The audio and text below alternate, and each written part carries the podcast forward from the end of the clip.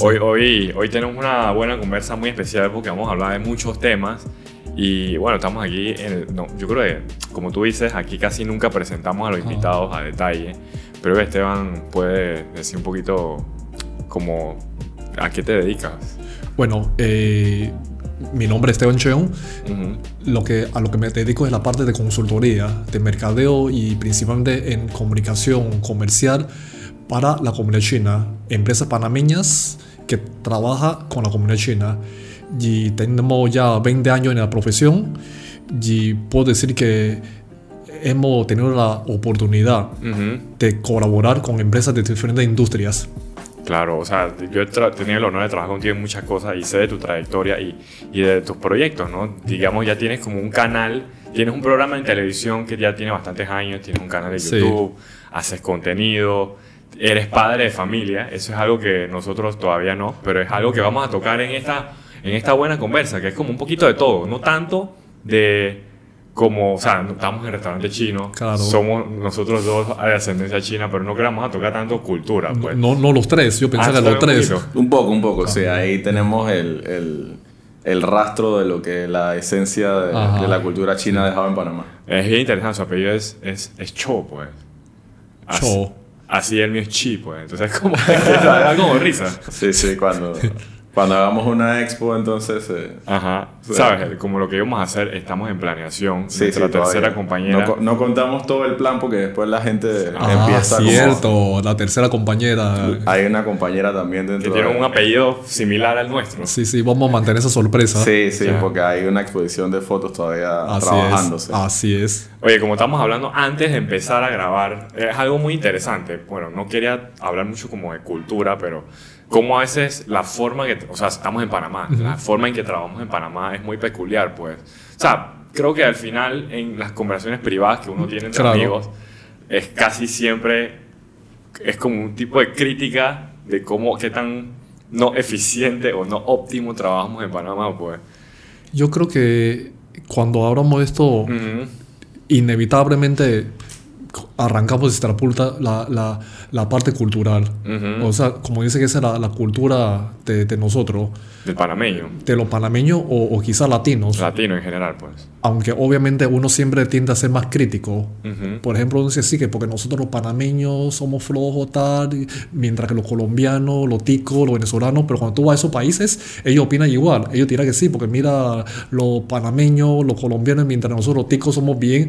Es, es muy autocrítica. Pero ciertamente, cuando uno habla de, de- del personal que, que presta servicio, uno siempre compara, compara mucho a los panameños con los extranjeros. Y eso es un tema interesante, porque uno dice sí, porque los venezolanos y los colombianos son muy trabajadores y atienden muy bien. Eso lo he escuchado bastante, pero también he escuchado la otra cara de la moneda. Personas contratan. ¿Qué me dicen ellos? Me dicen que sí, los colombianos y venezolanos te trabajan bien, pero uno Pero- que tiene sus papeles es la misma cosa. No me consta. Ujú. Yo no tengo. No contratado No he extranjeros. contratado extranjeros. Ujú. Pero quiere decir que la lectura quizás no es tan simplista. De Claro. decir que ah, nosotros los panameños somos menos trabajadores que el resto. Yo creo que, que al final por algo somos hermanos latinoamericanos. Hay una base común. Todos somos hijos de la madre patria de, de- De. España. Ah, bueno, España, España, más que nada. Y- de la conquista y, y- y- española. y quiénes son los conquistadores? ¿Quiénes son los que vinieron? Los que realmente sembraron esa semilla cultural. No vinieron los mejores elementos. Los grandes conquistadores, los que vinieron de España para aquí, la mayoría son personas de, de, de credenciales dudosas, yo creo.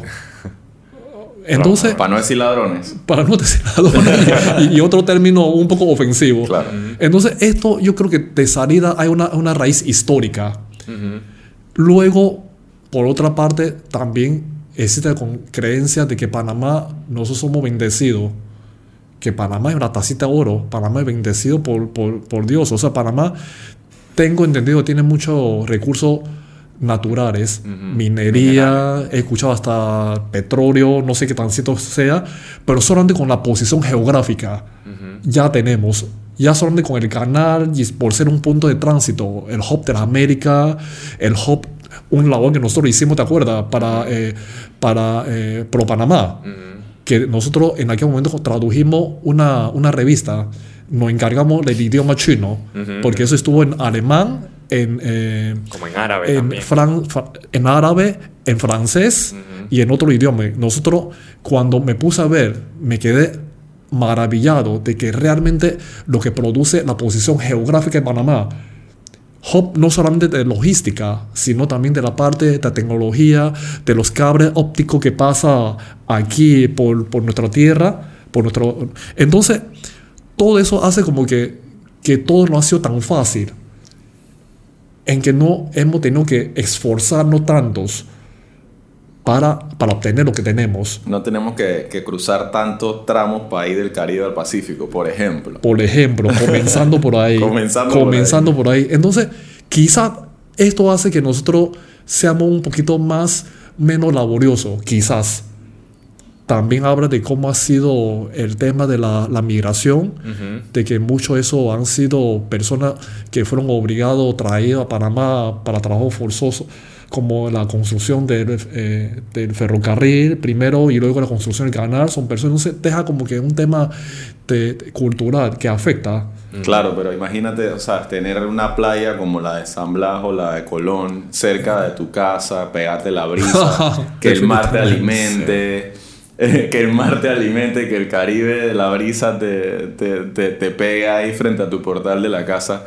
¿Cómo no sentir una relajación extrema cuando el Caribe te brinda todas esas facilidades de descanso? Y eso es una Sí. oportunidad que no todo el mundo tiene en su país porque hay países que son Muy quizás grande. como muy grande y ya para llegar a la costa es muy difícil y hay que trabajar la tierra desde las montañas, desde la dificultad del frío, del clima, de todo lo demás. Y nosotros tenemos un clima más relajado, entonces por eso yo creo que Comenzando también por ahí. sumando a toda la, la introducción histórica que, que bien has dicho y creo que es fundamental para entender El pri- el, principio del Ujú. contexto lo queremos Así es. conversar. Creo que eventualmente, sea de donde sea, el lugar donde estás, tienes que aprovechar las bondades, pero también tienes que aprovechar las dificultades para aprender de ellas. Entonces creo que muchos de los latinoamericanos también tenemos ese sentir de que ah, aprovechamos nuestras bondades y sabemos aprovecharlas y trabajar y echar para adelante porque siempre la mentalidad del echado mentalidad. para adelante es como positiva pues.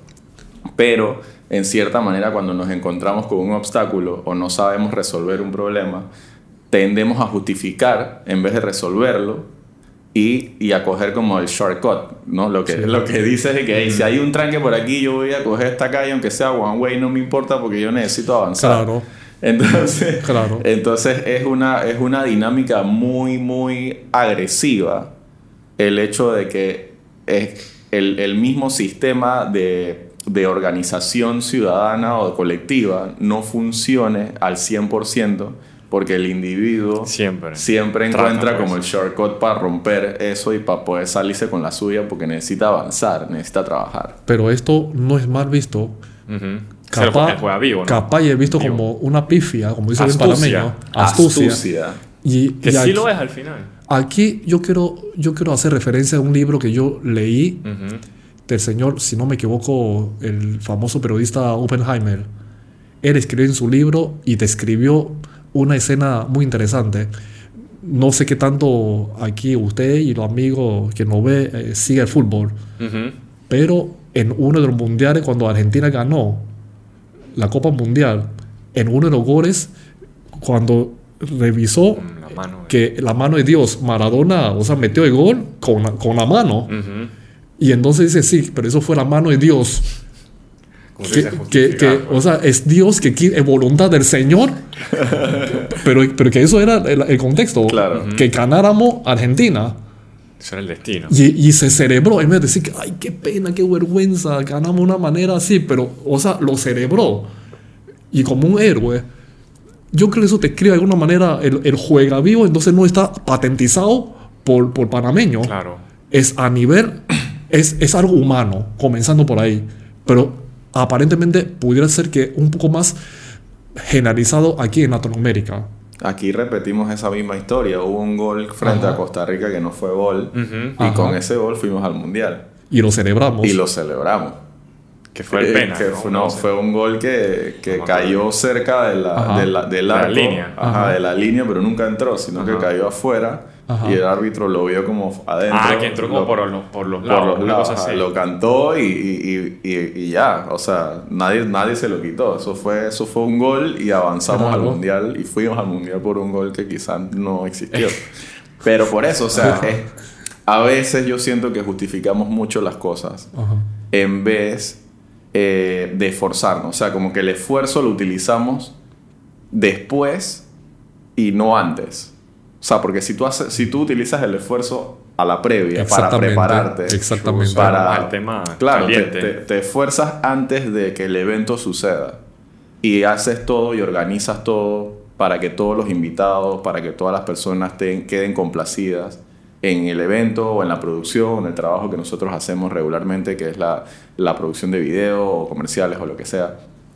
Yo creo que el mayor esfuerzo que yo imprimo hacia el trabajo es previo, es, Es previo a la organizarse. ejecución. Dónde vamos a estacionar, qué es lo que vamos a hacer, cómo vamos a llegar, a qué hora vamos a empezar, a qué hora vamos a terminar, qué, necesi- qué necesita el cliente adicional, o sea, cómo se debe sentir el cliente en el lugar en donde vamos a trabajar. O sea, hasta esta producción, que me parece que es Claro, una sí. producción mínima, Claro, a- a- es lo mínimo. es lo mínimo que se puede utilizar. Tratamos como que llegar a tiempo, que el invitado se sienta cómodo, que o sea, indudablemente, aunque te conozcamos y aunque tengamos la confianza, yo creo que la previa y, la organización previa, el esfuerzo previo, hace que el trabajo final se refleje como algo óptimo, por lo menos a, a medida de lo que uno más o menos domina, ¿no?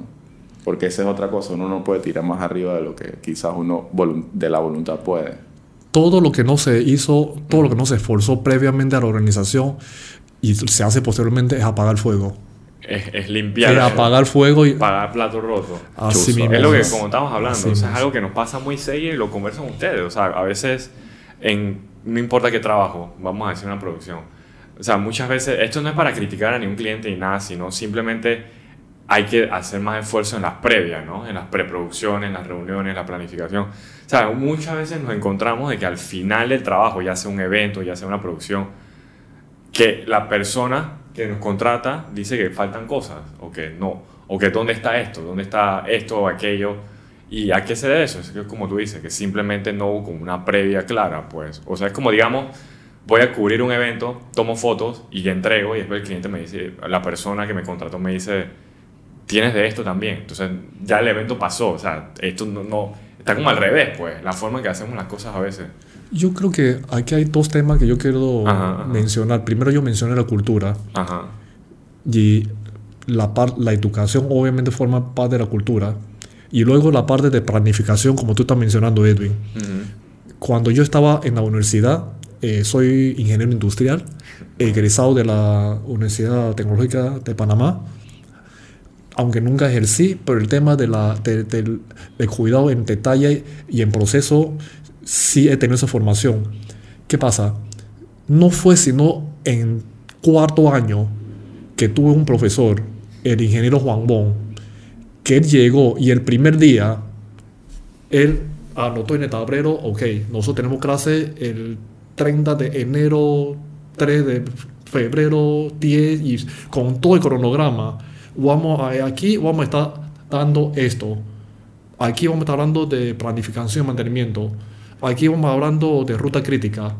O sea, ya el primer día llegó diciéndonos todo lo que vamos a dar durante el semestre. El diseño de previo de todo. Él, o sea, fue el único y él tuvo una educación en eh, universidad de, eh, extranjera. Ujú. O sea, no fue sino hasta cuarto año de mi carrera, que son de cinco años, Ujú. que tuve un profesor que llegó con ese librito. Entonces ya esto obviamente impacta mucho en nosotros los estudiantes, Claro. porque nosotros, aparte de aprender de, de la, la- la- los conocimientos del libro, en la metodología también parte importante.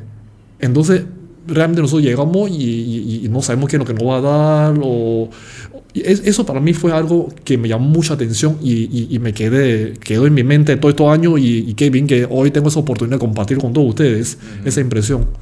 Que, que la verdad es que eso por lo menos acorta la distancia Seguro. de reacción ante un fuego, como usted dice. pues. O sea, como que si viene el fuego, ya por lo menos tú tienes 80% por Claro. lo menos de preparación Claro. para afrontar ese fuego y que no parezca como algo improvisado o que no parezca algo fuera de control o fuera de tu dominio, pues porque eso es lo que yo siento que mucha gente que organiza eh, trabajos a nivel macro, o sea, compañías que, que organizan grandes, grandes eventos y grandes cosas a nivel de país también.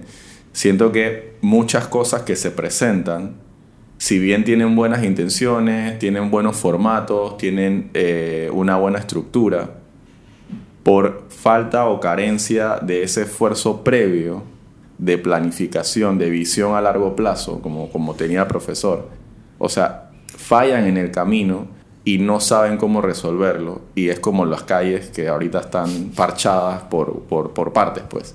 O sea, yo acabo de venir de un, traf- de un tráfico en. Tumba Muerto porque Ah, no. la, la vía de cuatro se, te- se transformó en una sola vía porque paralelamente están arreglando dos carriles en vez, o sea, y a, y a mediodía. A ojo, mediodía. ojo, que es la, es, es la hora creo que más crítica. Porque yo siento que si justifico al contratista, puedo quedar que decir que ellos no quieren pagar horas extras en la noche. Pero ese es un mal hábito, entonces que se convierte en costumbre.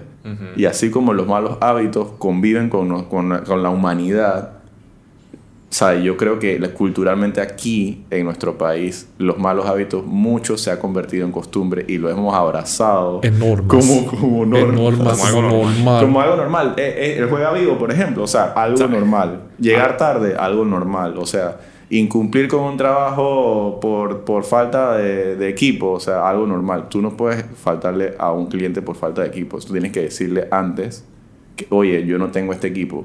Yo tengo que recurrir a un alquiler y tengo que cobrar por ese alquiler y te tengo que incluir en eso la factura. Entonces, ser honesto con el cliente, quizás en ciertas ocasiones de carencias, hombre, no te va a quitar el trabajo, pero te va por lo menos a facilitar ciertas cosas para poder que el cliente entienda cuál es tu proceso. Y viceversa, el cliente tiene que saber lo que quiere. Que muchas veces Sí. yo siento que no saben lo que quieren y esperan algo en su mente, pero no lo, no lo comunican. Entonces son dos cosas, problema de comunicación. Y creo que, creo que usted es experto en eso, en ese tema. sí. Y eso es lo que hablamos siempre, Ajá. Edwin. O sea, ¿qué es un buen cliente para nosotros? Un buen cliente para nosotros no es el que paga bien y que, y que, y que tenga una facturación importante. Buen cliente es el que sabe lo que quiere. El que sabe lo que quiere, el que, el que nos da las informaciones para que podamos ofrecer y pre- prepararnos bien y ofrecer un buen servicio. Para nosotros ese es el buen cliente. Obviamente, los pagos es importante. Claro que sí. No Claro, decir que no. ¿Por qué decimos que es un buen cliente? Creo que hay que verlo como el, el, el big picture, pues. Claro. O sea, un buen cliente te facilita a la hora de lo que hemos estado hablando, producir. Pues digamos, una producción puede ser una cosa de 4 horas o puede convertirse en una cosa de 12 horas para lo mismo, para el mismo resultado. Entonces, quizá un buen cliente te, te- te- ya sabe qué quiere, entonces te puede decir qué quiere y, y nosotros lo hacemos y se acabó el Sí. cuento. Pero muchas veces, es creo que es lo que estamos tratando de hablar. En Panamá hay muchas, hay mucho, muchas muchas costumbres. Una de esas es el vivo, ¿no? Pero hay otra que estamos hablando, es la improvisación. A lo La mili. improvisación. A lo mili, que es una palabra que muchos usan mucho. Y noso- nosotros aplicamos eso en nuestro trabajo porque es simplemente parte del país. Uno Sí. no puede... O sea, por más que nos preparemos a veces nosotros, las cosas no suceden como planeamos. Pues. Entonces, siempre hay que tener como ese backup de que a estar listo a improvisar. Pero una cosa es estar listo, capacitado para resolver, que esa es Exacto. las partes, Exacto. la forma seria de ver esta de a lo mili o a lo mili de verdad que tú vas y vamos a ver qué pasa. Vamos a ver, ajá, sí, improvisar 100%. 100%. Una 100%. parte importante de administración es el, el tener plan de contingencia. Exacto, exacto. Esa es la palabra. La planificación, pero no importa qué tanto tú planificas, siempre habrá detalle que se escape de tu mano. Exacto. ¿Qué pasa cuando se te escapa la mano? Ok, tenemos plan B. Eso yo creo que un vertedero profesional en eso consiste. ¿eh? Se prepara a conciencia. Y, y- y eso yo lo veo lamentablemente antes de comenzar hablamos de la empresa, los funcionarios públicos, pero en la empresa privada yo estuve cubriendo hace poco un lanzamiento importante, una de las empresas más importantes y un proyecto para mí más importante que, que, que dirá que un cambio que, que realmente cambia la, la, la, la regla de juego. Y en el momento, cuando empieza a hablar unos directores, la bocina empezó a... Ah, no, eso no, eso es, es normal ya. O sea, ¿cómo es posible para un evento de esa magnitud? Sí, de un nivel alto, pues, de un nivel... Puede Importancia y haber falla y la pantalla también, o sea, la imagen también hubo como una, como que se pixeló y entonces se paró un poco y, y tomó, o sea, fue rápido.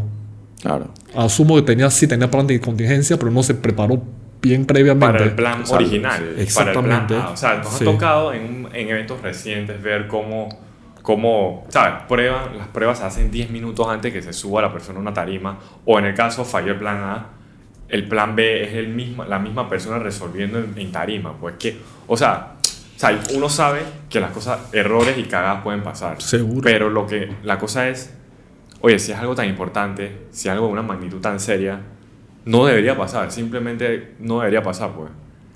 Yo, o sea, este cliente para mí eh, eh, representa quizá más del 50% de mi facturación. O sea, O sea, yo no puedo. Pero tú eres el lujo. responsable de eso, ¿no? No, no, no soy. Claro. Simplemente yo fui como medios, como para cubrir lo que cubriendo para. China TV Ajá. el evento. sí. Pero la, la, o sea, la eficiencia, yo siempre, o sea, critico mucho como, como ciudadano y como panameño siempre critico la estructura de trabajo del Estado.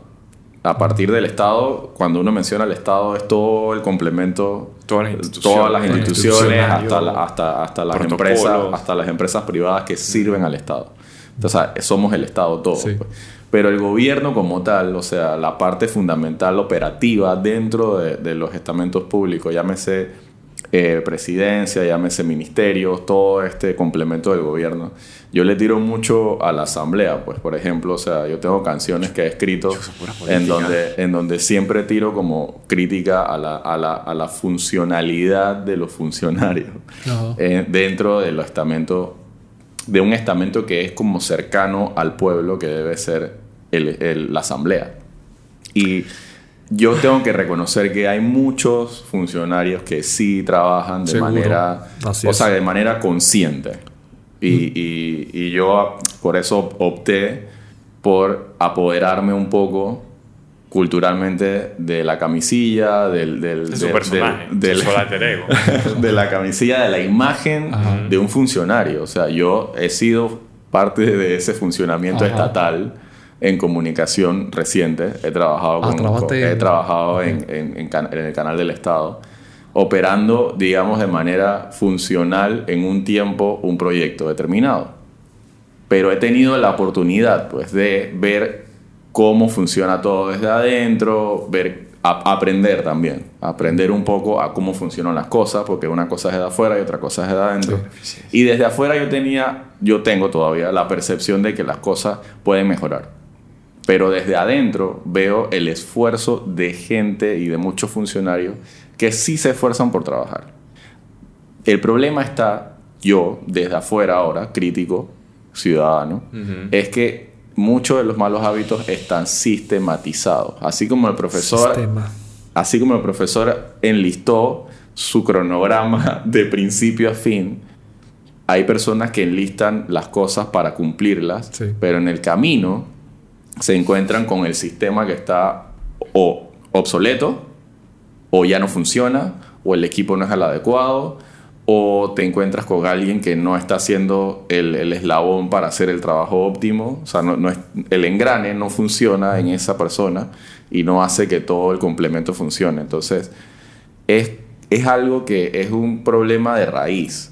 O sea, así como estábamos hablando desde el inicio históricamente, es un problema de raíz y que no lo vamos a tratar de erradicar en un gobierno. Yo tengo, creo que conscientemente, 20 años viendo cómo funciona el gobierno. O sea, porque tengo 35 años. O sea, que yo tenía como 11, 12 años cuando vi y conocí y, y creé, y creé la memoria de conciencia política. Y eh, empecé a aprender y empecé a ver. Pero entonces, en estos 20 años que yo he visto, no se ha mejorado. Es más, se han aprovechado de ese sistema que está mal estructurado y creo que hay una nueva generación, me incluyo, que quiere aportar un poco de la funcionalidad individual para ese sistema. Pero es muy difícil, o sea, es muy difícil enfrentarse Es que contra que- eso. ese Es que lo que estamos viendo hoy en día es simplemente de nuevo el resultado. Pues. O- hoy en día no estamos haciendo ni un problema nuevo. Esto es simplemente Sí. lo que. La herencia de La herencia de muchas cosas. Tú cosechas lo que siembras. Exacto. O sea, nosotros lo que podemos hacer hoy es cosechar algo, quizás bueno, para después, ni siquiera para nosotros disfrutar, para nuestros hijos, si acaso, pues. O sea, todo lo que tratamos de hacer hoy en día, no vamos a, nosotros yo creo, no vamos a comer esos frutos. No lo vamos a ver, no, Ni ver, o sea, no quizá. lo vamos a ver, no lo vamos a disfrutar. Mucha gente trabaja para, para simplemente darse el, el gusto de y la tranquilidad de hacer algo para la siguiente generación. La, gente que construye puentes o que construye veleros. Pues ese mismo ejemplo de, de, de- de vida es lo que yo siento que hay gente que también está hecha, diseñada, así como usted, para poder trabajar con lo óptimo que usted conoce y que sabe que se preparó, a pesar de todas la- la- las dificultades del entorno. O sea, es como bien... Es, es un trabajo de, de paciencia. Esta parte te, te escucho y algo que me, me asusta un poco es cuando dijiste que en esos 20 años tú viendo que, que no ha mejorado, pero mi pregunta es, ¿se ha mantenido igual o ha empeorado? ¿Y cómo será los futuros 20 años? O sea, ¿qué, qué me da la esperanza de que vamos a mejorar? Que la cosa va a cambiar para, para positivo y no para, para, para peor. Yo creo que, yo creo que vamos, o sea, vamos mejorando y empeorando a la vez. Es una, no, no, yo no sé tú cómo tú lo viste de los 20 años para acá, pero siento que las cosas no empeoran, pero tampoco mejoran. Pero no vamos igual, es lo que quiero decir. Es como, digamos, hoy en día hay un metro, hay un metro en Panamá, ¿no? Ujú. Pero igual hay tranque en otros lados. O sea, creaste un metro, pero estás causando otros problemas porque hay metros que tienen como 5 años sin, sin terminarse de construir. Hay secciones de Panamá que están trancados por el metro, ¿me entiendes? Es como que avanzamos Por la construcción. por la construcción, pero nos quedamos como que nos atrasamos en otras partes por la misma cosa. Es algo que es bien interesante, pues, ¿no? Que- ¿Y que, a qué venía con eso? Eh, yo creo que eso también tiene que ver mucho con dónde estamos, pues, el contexto. O sea, todos estamos... Panamá es un país difícil, como acabamos de empezar a hablar el, el episodio, de que hoy, aquí convergen muchas cosas, somos un hub, Sí. el hub de las Américas. Entonces, pero mira, el estándar de vida, el costo de vida es altísimo Altísimo. el salario es bajísimo comparado a otros países. Y, ¿Me entiendes? Entonces ahí hay otro, yo pero creo, hay grandes oportunidades. O sea, eso a, a la diferencia de otros países. pues. tenemos grandes, quizás tenemos, gran, tenemos más oportunidad, pero ¿qué significa eso a veces? ¿Qué significa tener grandes oportunidades, pues? ¿Y grande oportunidad para quién? ¿Y para quién? ¿Para Es la quién? otra pregunta. O sea, para la, para la grande empresa o para todos los ciudadanos, los profesionales. Palmas vivo.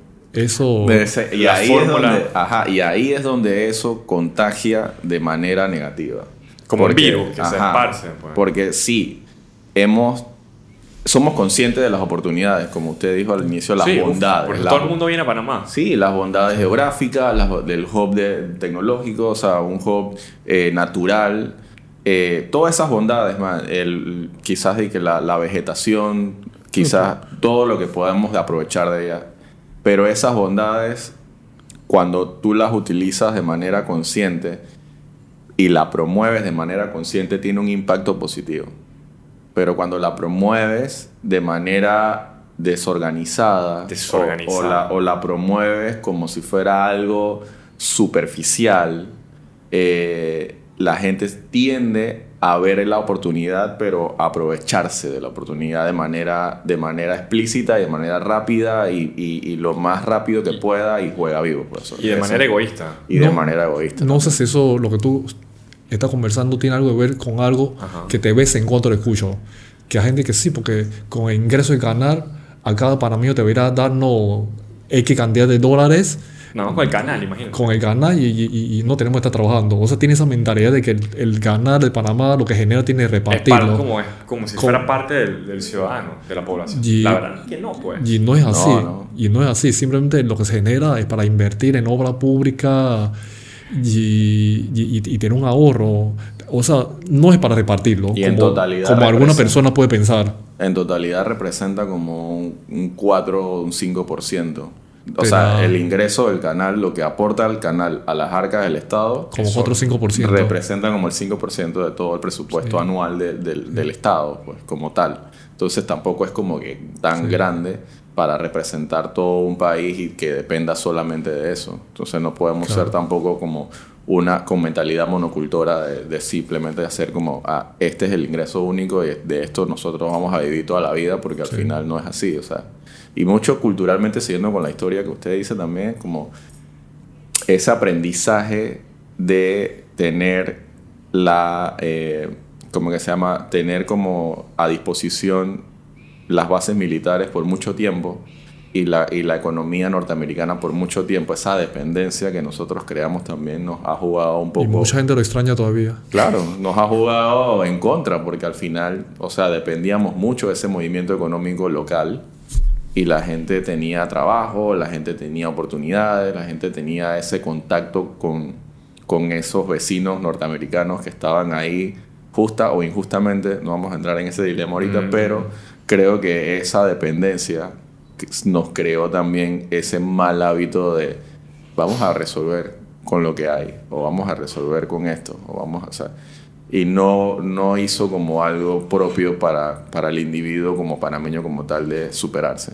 sino de depender. O sea, en la mentalidad estoy hablando, sí. Claro.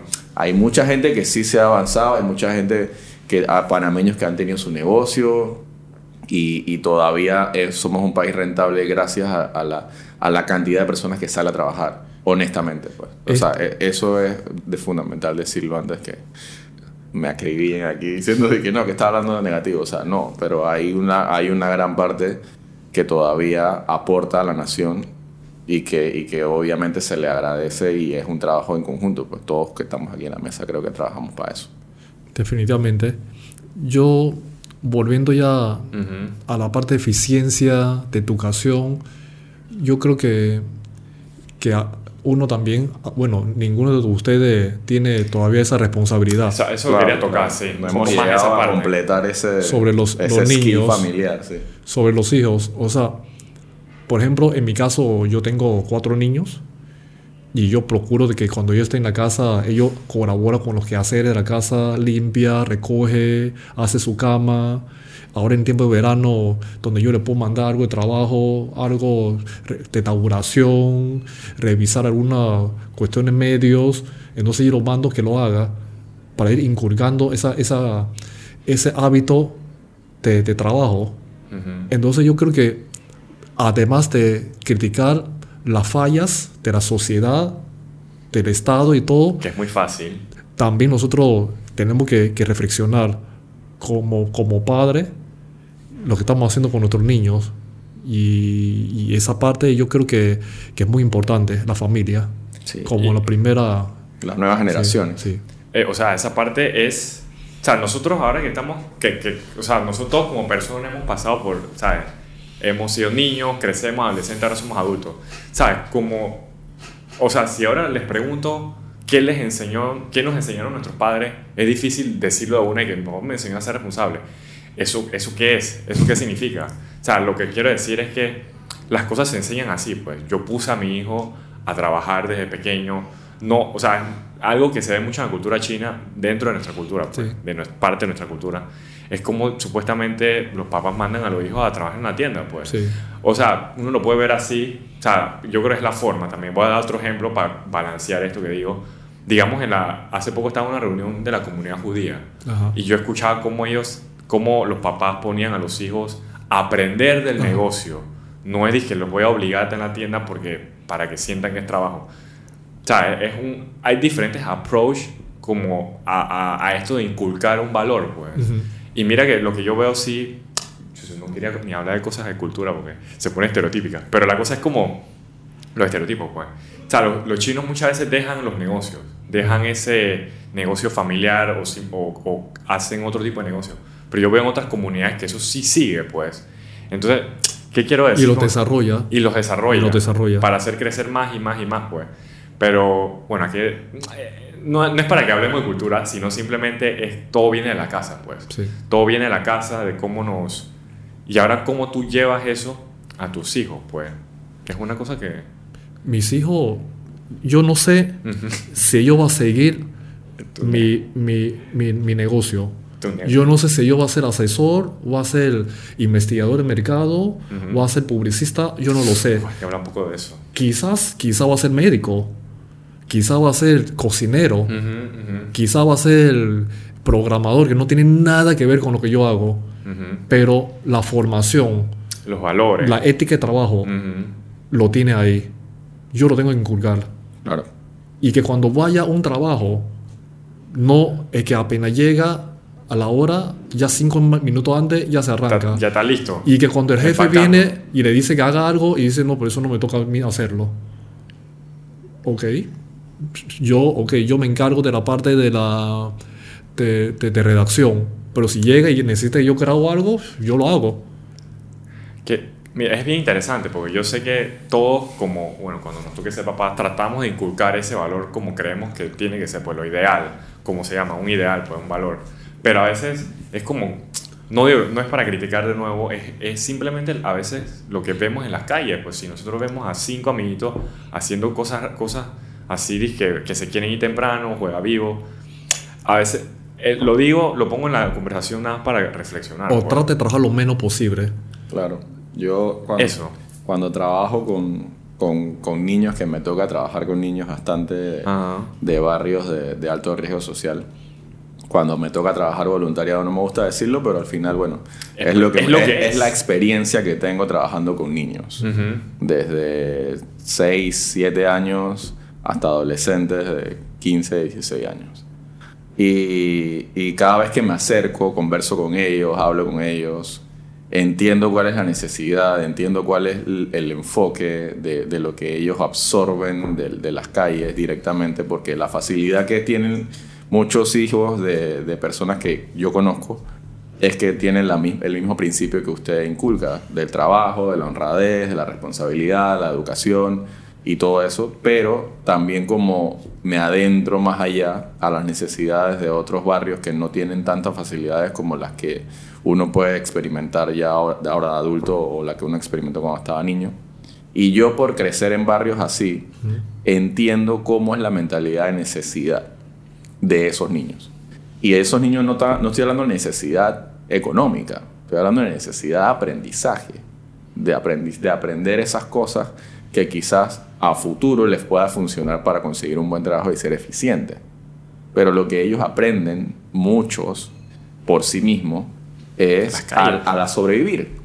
A sobrevivir y a sobrevivir de una, de una manera agresiva, a sobrevivir de una manera no, no tan amable y a sobrevivir con una fórmula o con un sistema que los obliga a jugar vivo. Un ambiente hostil. Es un ambiente hostil. Hostil. Entonces, esos niños, cuando yo los atiendo y yo hablo con ellos y les digo y les enseño lo poquito que sé de fotografía y, les trato de, inculcar como que cierta observación del entorno de otra forma, cómo pueden cambiar ellos su, entorno a, a medida que van creciendo con lo que van aprendiendo y, y el impacto que eso hace dentro de sus amigos, de su familia, todo eso. Es un proceso de, de- que toma tiempo. No es un proceso de, de un- programa educativo que lanza algún tipo de, estamento o alguna fundación o alguna, o alguna empresa que por medio de, de un ministerio apoya. No es una sola clase de fotografía. no es una sola, no es, no es una bolsa de comida, pues. No, o sea, a eso me refiero con que la, como que atender esas necesidades de los niños y de la nueva generación Ujú. para evitar lo que estamos diciendo de apagar el fuego después Es romperlo para los es platos rotos. planificación de, Limpiar- limpiar eh, la sí, nalga, es planificación ini- inicial. O sea, es planificación inicial para poder entender que esa necesidad tiene tiene un porqué y tiene un sistema para poder atacar esa necesidad de manera eficiente. Yo tengo, yo tengo una- un ejemplo y no sé si viene al caso. Ajá. Primero todo, tú detectas un problema. Luego tú formulas una solución y luego lo ejecutas. la ejecución implica asignación de recursos, implica retroalimentación, ajuste y seguir ejecutando. Implica también una consistencia y permanencia. En Panamá he visto muchos programas de clubes cívicos y a veces gobierno. Te trata de inculcar valores correctos. Pero es algo como que pasa dos, tres meses y luego dos años y luego regresa y luego cuatro años y luego otros dos, tres meses. En ese caso, ¿por qué me trae a corazón eso que observo? ¿Qué pasa? En Hong Kong hubo un momento, Ujú. yo tengo 50 años. Yo vine a Panamá a los No 10 parece, años. No parece, no parece. Yo vine a Panamá a los 10 años. Yo tengo un 40. no me Pero eso yo lo vi a los 8 años, más o menos 8 o 9 años. Ujú. Era una familia de dos hijos. Entonces, los papás y la mamá remando en el lago, todos felices. Mientras otro, y de repente hay otro, una familia con seis hijos. Entonces, remando todo apiñado en un barco y gastando plata y todo esto. Entonces, esa no la acompaña te enseña a la, a la, a la persona que, oye, no tenga más de dos hijos. Con dos hijos, el número, una familia de cuatro es una buena familia para mantenerlo. Una familia de siete, ocho, nueve, olvídalo. Eso lo vi hace 40 años. Y hoy yo te puedo escribir y hacer storyboard Ujú. de cómo fue esa cuña. ¿Por qué me acuerdo? Porque fue, o sea, durante años se repetía el tema de ahorro de agua, porque tenía mucho problema de agua en Hong Kong. El tema de corrupción y el tema de control natal. Ujú. Son tres ejes que, que el, el- el gobierno de Hong Kong lo tiene muy bien definido. Y yo, cada uno de estos, yo me acuerdo todavía de los, los cash y de lo- lo- lo- los videos que hacía para promover. Pero es porque lleva tiempo haciéndolo. No, es que es dos meses y luego ya se suspende. Y eso yo creo que, que falta mucho en Panamá. Es un tema que a mí a me hierve, me hierve, me hierve la sangre de manera positiva, porque yo siento que casi todo, casi todo es con, es con constancia, que sea, todo tiene que ser como constante. Consistente. Si tú o sea, eh, y, y por qué lo digo? Porque yo siento que muchas cosas, por lo menos, ay no, en Panamá pues, no son, son, no son constantes, hay que buscar el, el porqué. Y es que yo creo que quizás no hay suficiente como pasión, puede ser, o no hay suficiente que no se cree en el proyecto, pues, o lo que sea. Hay algo que hace que la cosa no sea constante. Puede ser a veces falta de recursos. Pero entonces lo que quiero decir es que cuando algo no se hace de manera sostenida o constante, hay, algo, hay, un- hay una falla, pues. Hay que ver qué es lo que está pasando, pues. Porque, oye, eso de ayudar a la gente de escasos recursos, eso no puede ser que cada dos años sí, dos años no. ¿Eso qué es? O sea, tú no puedes ayudar a un niño dos años y después que me pierdo y regreso porque algo me pasó, pues. O, o vas a ayudar o no vas a ayudar. Eso no es que voy a ayudar y pasó algo y me voy y regreso cuando pueda, pues. O sea, mejor Eso- no lo hagas, pues. Eso, Sí. en, eso en todo. Yo le pregunto Sí. a usted, yo me acuerdo una que era de utilización de los eh, puentes elevados, puente peatonal. Entonces- es serio. Esa cuña era de que un perro, habla de que un perro era un pastor alemán, Mm. que, que sube y entonces que hasta el perro utiliza el puente peatonal. ¿Y usted qué espera? Yo me acuerdo de esto, pero eso fue, fue? quizás 4 o 5 años, pero no he vuelto a ver más una campaña Y- sobre la utilización de, de puente peatonal. Y todos los días yo veo gente cruzando debajo del puente abajo. peatonal.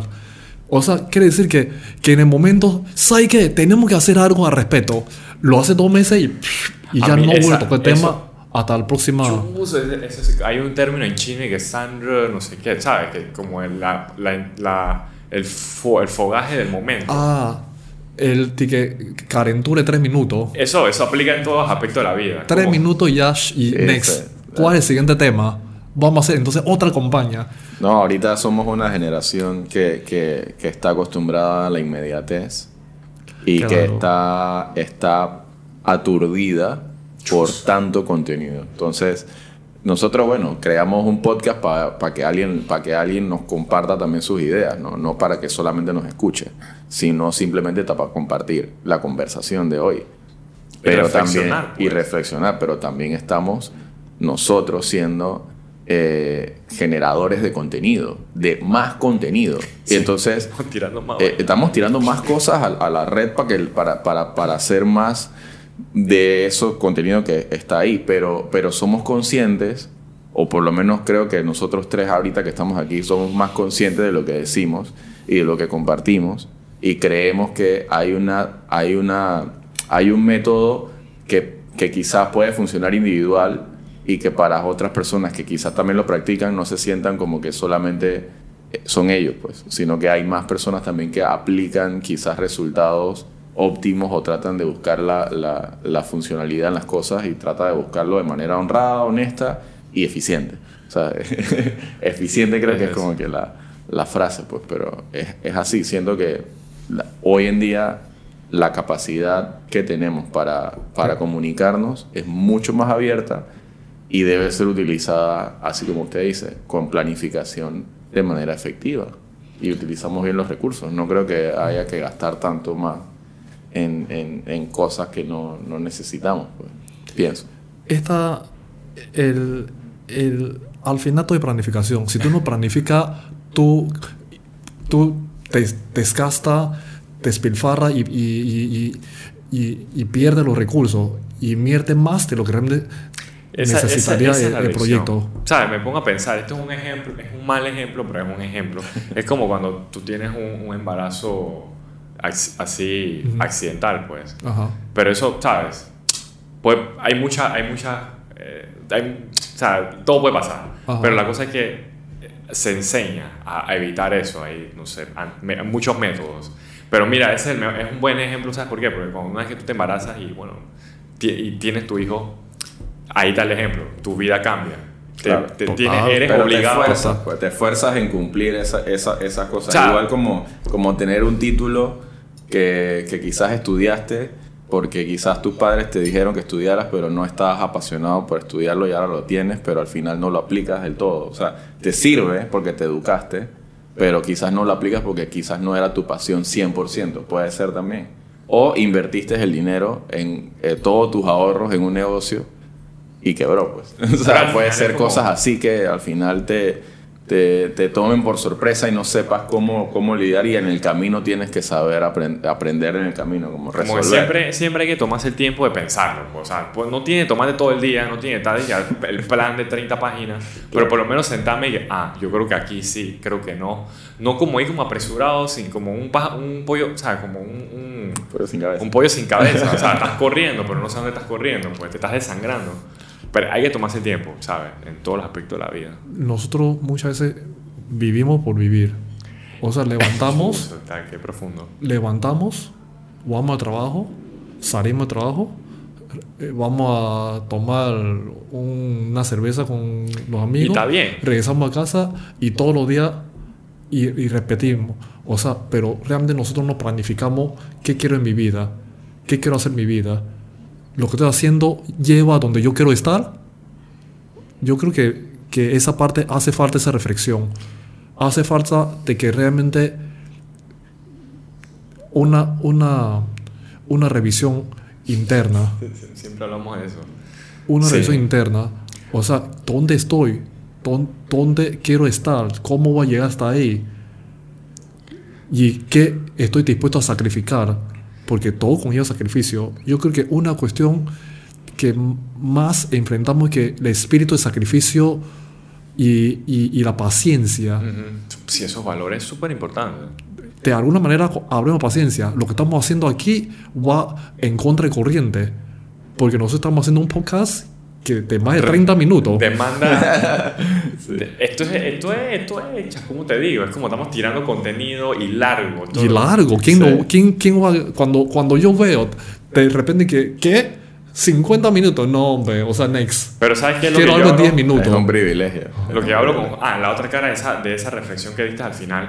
Quizás, y quizás cuando tú te pones, tú te sientas a reflexionar qué quieres que en tu, en tu vida. Y lo que, la conclusión es que yo me quiero parar sin hacer nada y tomar cerveza con los amigos los fines de semana. Y está bien. Por lo menos hubo un proceso de pensar. Ok. ¿Sabes? Si llego a esa conclusión. Si llega a una conclusión así, y está bien, pero es que a veces vivimos así sin saber por qué, pues. Pero luego no se queje. Al Pero igual, luego no se queje de Luego no se que, de que la vida se me fue. Y Y, que lo que- no único me funcionan. quedó es una barriga cervecera. Y tiempo, esa, esta, esta reflexión también tiene otra cara. Es si somos exitosos, pero no sabemos si, si en realidad queríamos eso. Quizás queríamos la vida de, de nada más salir los domingos, pues. O sea, esa reflexión va por muchos lados, pero hay que hacerla, pues. Sí. Es lo que, Y, y, y, y lo exitoso es, es algo, una medida muy subjetiva, ¿no? Sí. De eso tenemos que hablar. Tenemos que hablar en otra conversa, sí, eso mismo. Por ejemplo, hay, hay muchas personas que critican a la persona que, que, ¿no? que se conforma con ser empleado. Yo, bueno, si, si para él la, la felicidad está en la tranquilidad y estabilidad y, y quiere trabajar en una empresa, desarrollar una carrera corporativa y no quiere ser emprendedor, esta, esta es su posición. Claro. Entonces, mm, pero sí veo muchas personas que, emprendedores, que critican a la persona que trabaja para otro. Yo creo que al final ni mejor ni peor, yo sí. pero, pero sí uno tiene que reflexionar. Es eso lo que yo quiero. Porque no va a ser que sea que me gustaría ser mi propio jefe, pero cuando veo que tengo que sacrificar, que tengo que trabajar 12, 13, 14 horas y me de trabajar 8 horas, se me quita la idea. Entonces no te quejes luego de que a los 60 años es que tú esperas tu jubilación. Yo creo que esa es la parte en que, en que uno tiene que, y repito, la revisión interna de lo que uno quiere. Bueno, hemos hablado de todo un poquito y bueno, creo que ah, por ahorita quedamos así como que en esta, en esta conversa, pero fue, fue grato escuchar y Muchas conversar gracias con, por contigo. Así que Buenísimo. hay muchas cosas muy interesantes. Sí, o sea, los podcasts aunque dure 50 y la gente no lo vea, aquí aprendimos, por lo menos. O sea, el que vaya a escucharlo, ojalá que agarre algo también. Pues. Siempre es una Esa buena, siempre es la buena conversa por eso. Una buena conversa. Y, y también, entonces, lo que, lo que buscamos, Ajá. porque aquí no lo vamos a hacer famoso. Ah, no, hombre. Ahí no vamos a ser influencer ni nada. Lo que Para queremos es nada. compartir realmente nuestro. O sea, nosotros tenemos algo que decir. Exacto. es Tenemos eso. algo que compartir. No influenciar, sino algo de compartir. Y queremos compartirlo. Por eso estamos sentados aquí. Aunque los, entre los tres sumamos Entre- creo que un- uno y medio. Un micro, influ- un un micro. micro influencia entre los tres no, la cuenta de Esteban tiene como 20 mil. Y- Está bien. Sí, Está pero, bien, pero, está pero bien. este, este China 507, no de Esteban. No, pero Está bien, de sí, sí, Esteban. está bien. de- Chuzo, bueno. Bueno, Mike.